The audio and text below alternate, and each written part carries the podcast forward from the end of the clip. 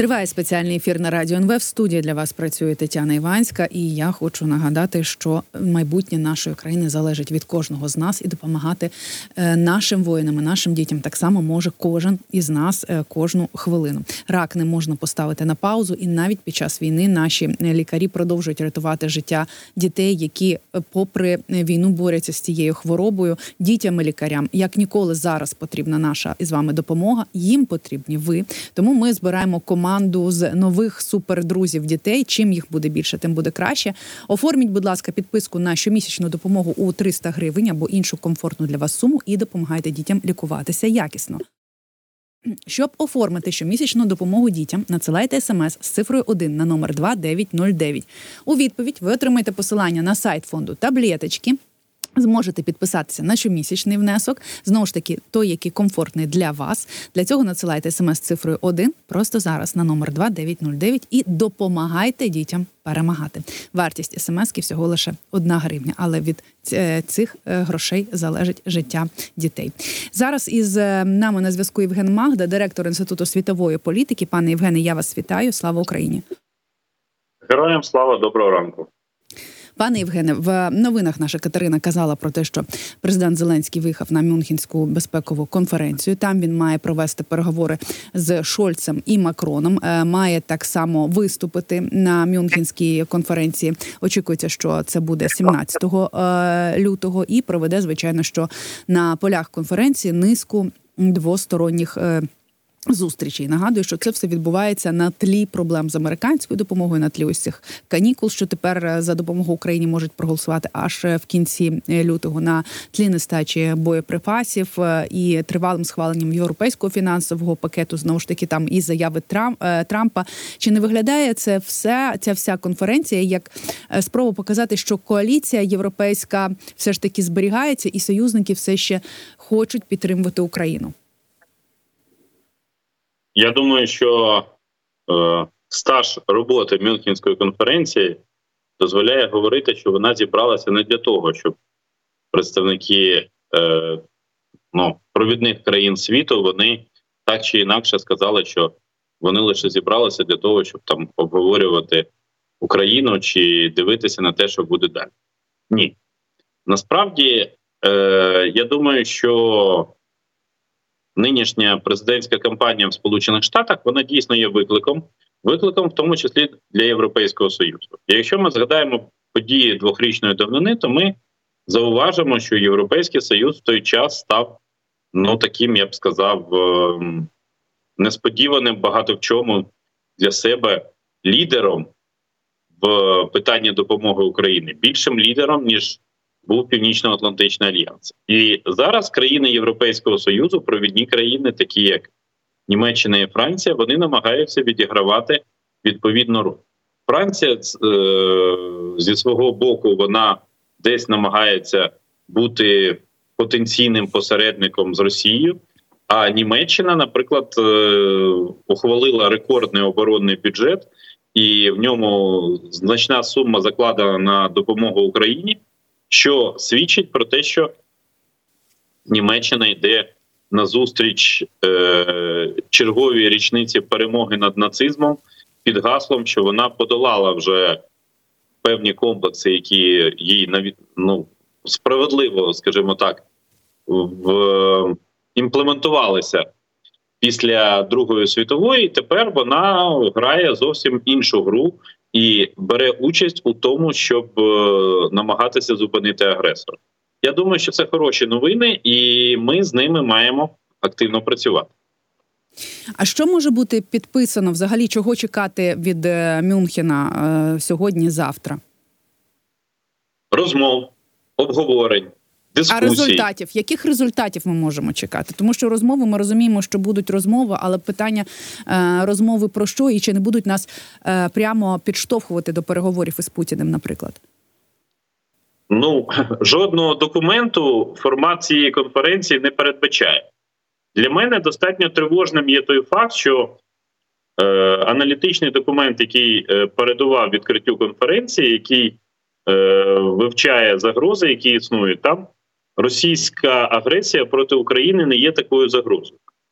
Мені важко чесно кажучи, в даному випадку уявити собі, чим думають люди, коли вони відповідають на відповідні питання і не вважають найбільшу в світі на сьогоднішній момент війну найбільшою загрозою для людства. Якщо не вона, тоді що? Ну отак, от прямо кажучи, і ну, ця позиція, вона ну вона насправді вона свідчить і про те, що нам ще більш активно треба працювати над тим, щоб е, акумулювати допомогу. Нам ще більш активно треба працювати над тим, щоб ставати більш зрозумілими і більш, ну якщо хочете, більш адекватними в нинішній ситуації. Ну, е, пане Євгене, мені здається, ми як е, ніхто адекватно сприймаємо цю війну. Тут питання в тому, чому наші європейські партнери, попри е, те, що вони проговорюють, що вони за Україну, що вони проти війни, що вони називають Росію агресором, все рівно вони не вважають ось цю війну найбільшою загрозою для людства, як ви кажете. Що тут як ми тут можемо на це вплинути? Чи можемо що ну от що ще має статися, щоб нарешті переконати наших європейських партнерів, що це справді війна, яка є найбільшою загрозою. Так ми вже вплинули. Наша влада вплинула, не випустивши попереднього президента для участі в цій конференції. Вона показала, що ні про яку про жодну єдність в Україні з цього питання мови не йде. Сьогодні там день єднання. Да? Ви пам'ятаєте, як день єднання встановлювали в 22-му році? Я дуже так. добре пам'ятаю. Тому е, я не буду зараз це повторювати. Я вважаю, що слухачі е, радіо НВ так само це пам'ятають, і тому відповідно треба е, усвідомлювати, що емоції, емоції в цивілізованому світі вже не працюють і далі працювати не будуть. І відповідно з ними треба взаємодіяти в інший спосіб, абсолютно інший. Треба працювати раціонально. Поясніть мені, як Україна підготувалася до Мюнхенської конференції, маючи парламентську більшість. Яке рішення було ухвалено, яке свідчить, що ми вбачаємо цю війну найбільшою загрозою і далі будемо рухатись? Не якась декларація, цю це все не треба. Вони всі розумні, прагматичні і знаєте, такі, я б сказав, тверезомислячі люди. Яке було ухвалено рішення парламентською більшістю? Чи так званою е, коаліцією перемоги, яка була проголошена в форматі конституційної більшості після російського вторгнення. Що було? Яке було рішення? З яким козирем Володимир Зеленський поїхав до Мюнхена? Ну, пане Євгене, я дуже сподіваюся, що ми ще побачимо цей козир, тому що зазвичай козирів до кінця гри не показують. Хотілося так, все ж таки вірити, що він є десь в рукаві. Так, так це не працює.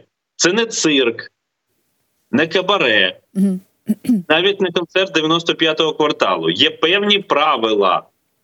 Світова політика, подобається нам це чи ні, живе за певними правилами. І там прийнято робити певні речі для того, щоб демонструвати свою відданість певним підходам. І це абсолютно нормально. Ну, от е, власне е, про демонстрацію відданості чи партнерства не знаю, чи можемо зараз е, говорити. Знаємо, що пішли е, на паузу в Сполучених Штатах, і якщо й будуть голосувати за допомогу Україні, то лише в кінці е, лютого. А міністр закордонних справ Польщі Радослав Сікорський закликав все ж таки Конгрес ухвалити цей пакет допомоги, і е, так само закликав це зробити міністр закордонних справ Великої Британії Девід Кемерон. Вони наголошують на тому, що це важливе рішення. Яке вплине на довіру до е, Сполучених Штатів в усьому світі? Хоча мені здається, що от власне ось те, як вони тягнуть з цим голосуванням, вже вплинуло на цю довіру. Але як ви вважаєте, а американським конгресменам важливо е, ось е, почути е, слова Європи? Чи республіканці взагалі чують кого-небудь, окрім Трампа зараз? Я так розумію, що низка конгресменів прибуде до Мюнхена і буде брати участь в роботі цієї конференції, і очевидно, що будуть чути. Але Європейський Союз дійсно готується до різних варіантів президентських виборів Сполучених Штатів. Це ще не стратегічна автономія, ні. Але те, що Європейський Союз готується грати більш активну роль до певної міри, це для мене абсолютно очевидно. Тому що це для те, що відбувається в світовій політиці сьогодні, виклики для Європейського Союзу. І якщо, наприклад, в розпал американських виборів в листопаді цього року несподівано Росія нападе на одну з країн, які є країною і НАТО, і Європейського Союзу, не буде на часі з'ясовувати, хто має ухвалювати рішення. А треба буде ухвалювати рішення про колективну оборону і діяти якомога швидше. Це зрозумілий, на мою думку, виклик абсолютно. І треба до нього готуватися вже сьогодні. І відповідні натівські навчання, які проходять сьогодні під е, легендою спроби захопити Сувалківський перешийок, це теж таки е, відповідна реакція. А вони зараз, як ви вважаєте, Європа зараз більше все ж таки е, готується до е, своїх війн, та про про, про які е, говорилося в інтерв'ю і наголошувалося, що протягом там трьох-п'яти років е, Росія зможе на, напасти на одну з країн НАТО. Ви от кажете, що це може відбутися в період президентської кампанії в Сполучених Штатах. Вони зараз більше зосереджені все ж таки на собі чи на війні в Україні? Чи є оце розуміння, що тому, що ми ми чули два тижні тому тому, ми почули нарешті заяви, що е, Україна має перемогти. Нарешті це було артикульовано для того, та щоб Росія далі не пішла. Але чи зараз досі є це розуміння? Чи є розуміння, чи є єдність е, в Європі стосовно цього? Чи всі готуються вже захищати свої кордони? На мій і на ваш превеликий жаль в демократичному суспільстві дуже складно формувати єдність. Тобто, всі політики цивілізованого світу вони будуть говорити за те, що вони за припинення війни. Це абсолютно логічна теза і абсолютно логічний меседж, який буде відповідним чином спрямовуватися. Це зрозуміло. Але разом з тим ми маємо усвідомлювати, що у всіх них є свої інтереси. Деякі просто не дотягують по своєму масштабу. Ну так так сталося, такі такі розміри країни, і тому вона свого часу вступала до НАТО та Європейського Союзу. Але інші країни, ті самі згадані мною лідери ЄС. Е, ну я думаю, що і в Польщі є свої інтереси, але Польща, як ви знаєте, зараз значною мірою охоплена двома негативними тенденціями внутрішньою польсько-польською політичною війною і такими, я б сказав, е, прагненням відділити зерна від полови у відносинах з Україною. Угу. І це моменти, які теж є достатньо серйозним викликом, поза всяким сумнівом і е, спроможність проходити через ці виклики, вона і є свідченням, ну якщо хочете, зрілості країни і її спроможності відігравати е, роль, на яку вона претендує в сучасному світі. Угу. А власне, от е, якщо вже згадали е, про Польщу і про ось цю дорослість, пам'ятаєте, е, кілька років підряд партія Право і справедливість піднімала питання репарації за Другу світову війну від Німеччини. Так, ось зараз міністр закордонних справ Польщі пан Сікорський заявив, що Варшава таки повинна вимагати репарації, але не від Німеччини, а від Росії, і заявив, що вона повинна отримати 15% від тих репарацій репарацій, які е, які забрав радянський союз, але не віддав Польщі. Ось е, це питання, чого там піднімається. Це прагнення дещо переключити увагу і продемонструвати, що правляча коаліція вона теж посідає патріотичну mm-hmm. позицію і відстоює інтереси Польщі. Але якщо говорити за великим рахунком, як в історичному розрізі, то має Е, Польща вимагати репарації і від Німеччини, і від Росії як правонаступниця радянського союзу, тому що вона стала в вересні 39-го року жертвою агресії двох країн, і відповідно вона негативні наслідки має з того часу. Тут інше питання в тому, як це буде сформульовано. Інше питання в тому, що це не буде здійснено сьогодні на сьогодні. Там такі астрономічні суми фігурують, що навіть і Ну а Росія, взагалі, як ви розумієте, скаже, що у нас є версія історії від Путіна ВВ, і ми на все інше чхали. Просто угу. тому треба треба працювати, треба системно взаємодіяти, в тому числі з іншими країнами.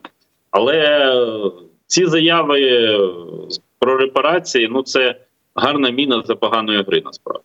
Угу. Ну і тут питання знову ж таки, коли ми говоримо про підтримку Україні, Україні, що е, насправді кожна країна думає в першу в першу чергу про е, себе і про свою безпеку. Е, Давайте поговоримо ще про вислови Дональда Трампа щодо України. Він е, знаємо зараз їздить штатами, е, і ось в одному зі штатів він заявив, що зробить більше для захисту України ніж е, нинішній американський лідер е, Джо Байден. І він сказав, що якраз поки Байден буде правити сполученими штатами, то Путін отримує все як подарунок, включно з е, Україною. І що, мовляв, Путін якраз і хоче віддати Україну. Е, верніше Байден якраз і хоче віддати Україну Путіну. Але пам'ятаємо, що Трамп не раз позитивно якраз відгукувався про Путіна, казав, що він може з ним домовитись, що там ледь вони не дружать. Що це за зміна риторики відбувається? І чи почуємо ми знову в чергову зміну риторики від Трампа? Все, що стосується зовнішньополітичної риторики, хвилює американських виборців в другу чергу, не в першу. Тому що вони по природі свої є індивідуалістами, і вони хочуть бачити, які рішення будуть спрямовані на зміну на краще економіки, на посилення соціальної політики, на те, щоб е- відчувати, що Сполучені Штати є лідером. В питаннях захисту держави і державності немає такої проблеми, що от е, не відчувають такої можливості. Повірте. Тому я думаю, що ми маємо достатньо чітко для себе усвідомлювати, що Трамп на сьогоднішній момент чекає рішення Верховного суду стосовно того, можна буде його виключати з бюлетенів для голосування на президентських виборах в окремих штатах чи ні. І від цього буде витанцьовуватись його стратегія. А він зараз робить якомога гучніші заяви для того, щоб привертати увагу, для того, щоб його рейтинг, його популярність, його впізнавання все більше і більше зростав. Тобто, якщо буде потрібно, він е, завтра скаже, що вони з Путіним вчора горілку пили. Ну це тобто він е, людина, яка в принципі не приховує своєї популістської натури і е, готовності відповідним чином діяти. Але на кого тоді розраховані ось е, ці заяви, якщо американцям це не є дуже цікаво, якщо американці більше думають про внутрішнє, та а не про а не про зовнішнє. Для на кого спрямовані е, ці заяви? Чи можуть вони бути спрямовані на Європу, яка вже зараз думає, що буде, якщо Трамп е, стане президентом Сполучених Штатів, яка вже про це переживає і думає, що буде далі, і що робити з цим хаосом, до якого ніхто не готовий, чи дає якийсь знак Трамп Європі? Або можливо навіть Путіну чи нам. Я думаю, що вони розраховані на американські та світові медіа, які відтранслюючи, ретранслюючи їх, привертають увагу до Трампа. А от коли почнуть, ну коли Трамп виграє праймеріс або не виграє праймеріс республіканців, тоді вже підуть заяви, які складають своєрідний меседж-бокс його передвиборчої програми, де він буде грати зі своїми цільовими аудиторіями. А якщо говорити про е, заяви Трампа щодо НАТО, наприклад, генсек е, альянсу Єнс Столтен Столтенберг е, він не вірить, що Сполучені Штати припинять участь в НАТО. Це він заявив, коментуючи заяви Трампа щодо ймовірного перегляду ролі США в альянсі. І ми пам'ятаємо, як Трамп казав і про країни, які знаходяться в НАТО. Якщо там вони не будуть платити внески, він буде закликати Росію в першу чергу на них нападати. Але от е, Столтенберг він впевнений, що все буде окей, штати залишаться в НАТО. Але знову ж таки, е, ми пам'ятаємо, як е, Трамп міг заблокувати участь США в ЮНЕСКО чи наказати американській армії в короткі терміни залишити Афганістан. Чи ось ця впевненість? Чи чи, чи вона чи вона під, підтверджується, ну не знаю, діями? Чи чому вони такі впевнені в цьому? Я Думаю, що і представники НАТО, ну і той самий Єнс Столтенберг, і західні політики вони покладаються на американський deep state, на державу, яка працює за будь-якого президента. І вони вважають, що президентство Дональда Трампа 16-20 років воно було, хоч і достатньо, ну як я б сказав, ексцентричним, але не змінило кардинально всього, що відбувається на сьогоднішній момент з ролью Сполучених Штатів. Те, що Трамп вимагав збільшувати фінансування країн НАТО на витрати, ну власне те, що передбачено статутом альянсу, то це ну достатньо логічна була позиція. Нічого в цьому дивного немає. Але остаточно говорити, ну я, вам наведу таке спостереження, власне, коли Трамп говорить, що не треба ухвалювати законопроект про фінансову підтримку України, Тайваня і Ізраїля, він щонайменше лукавить, тому що жоден американський політик, скажімо, вищої ліги, він не може собі дозволити в такий спосіб сваритися з Ізраїлем і з єврейським лобі в Сполучених Штатах. Це абсолютно для мене очевидно. Угу. А щодо е, Путіна, бо ми говоримо все про Трампа, про те, що там НАТО. А, а Путін він же ж теж робив заяви про те, що Байден для Росії набагато кращий, ніж Трамп, тому що він більш е, прогнозований. Путін тут підіграє Трампу. Ви знаєте, мені ця заява нагадує приказку радянських часів: піва лучше, ніж вода, водка теж, но дороже. Угу. Тому е, справа в тому, що якщо ми з, відштовхуємось від якихось заяв Путіна в якихось наших висновках, то ми робимо помилку. Це брехун і маніпулятор, який стоїть на чолі держави з ядерним арсеналом і максимально це використовує у власних інтересах. Дуже простий приклад. Росія, тобто, вибачте, не Росія, Радянський Союз, розпочинала Другу світову як співагресор, фактично разом з нацистською Німеччиною, Угу. а завершували її в таборі переможців над нацистською Німеччиною і мілітаристською Японією. Путіна зараз цікаво, щоб світ визнав перевибори Путіна, щоб не було ексцесів з приводу того, що країни Сімки, наприклад, скажуть, ми не визнаємо ці результати. Ідіть, працюйте далі. Оце отакі, така штука, вона буде ударом не для російських громадян. Їм це все правильно в лапках розжують. Це буде ударом по Путіну на світовій арені в очах Китаю, Туреччини, Індії, африканських країн. Хоча мені здається, пане Євгене, що мені е, що його вже не може нічого нічого ударити, тому що там е, людина, яка не користується логікою, для нього е, непритаманні якісь, мені здається, людські почуття, і він в своїй диктатурі вже настільки закам'янів, що мені здається, і оця ізоляція йому буде грати лише на руку. Я дякую вам за те, що ви долучилися до нашого ефіру. Євген Магда, директор інституту світової політики, був разом із нами. Робимо інформаційну паузу. Новини після чого повертаємось.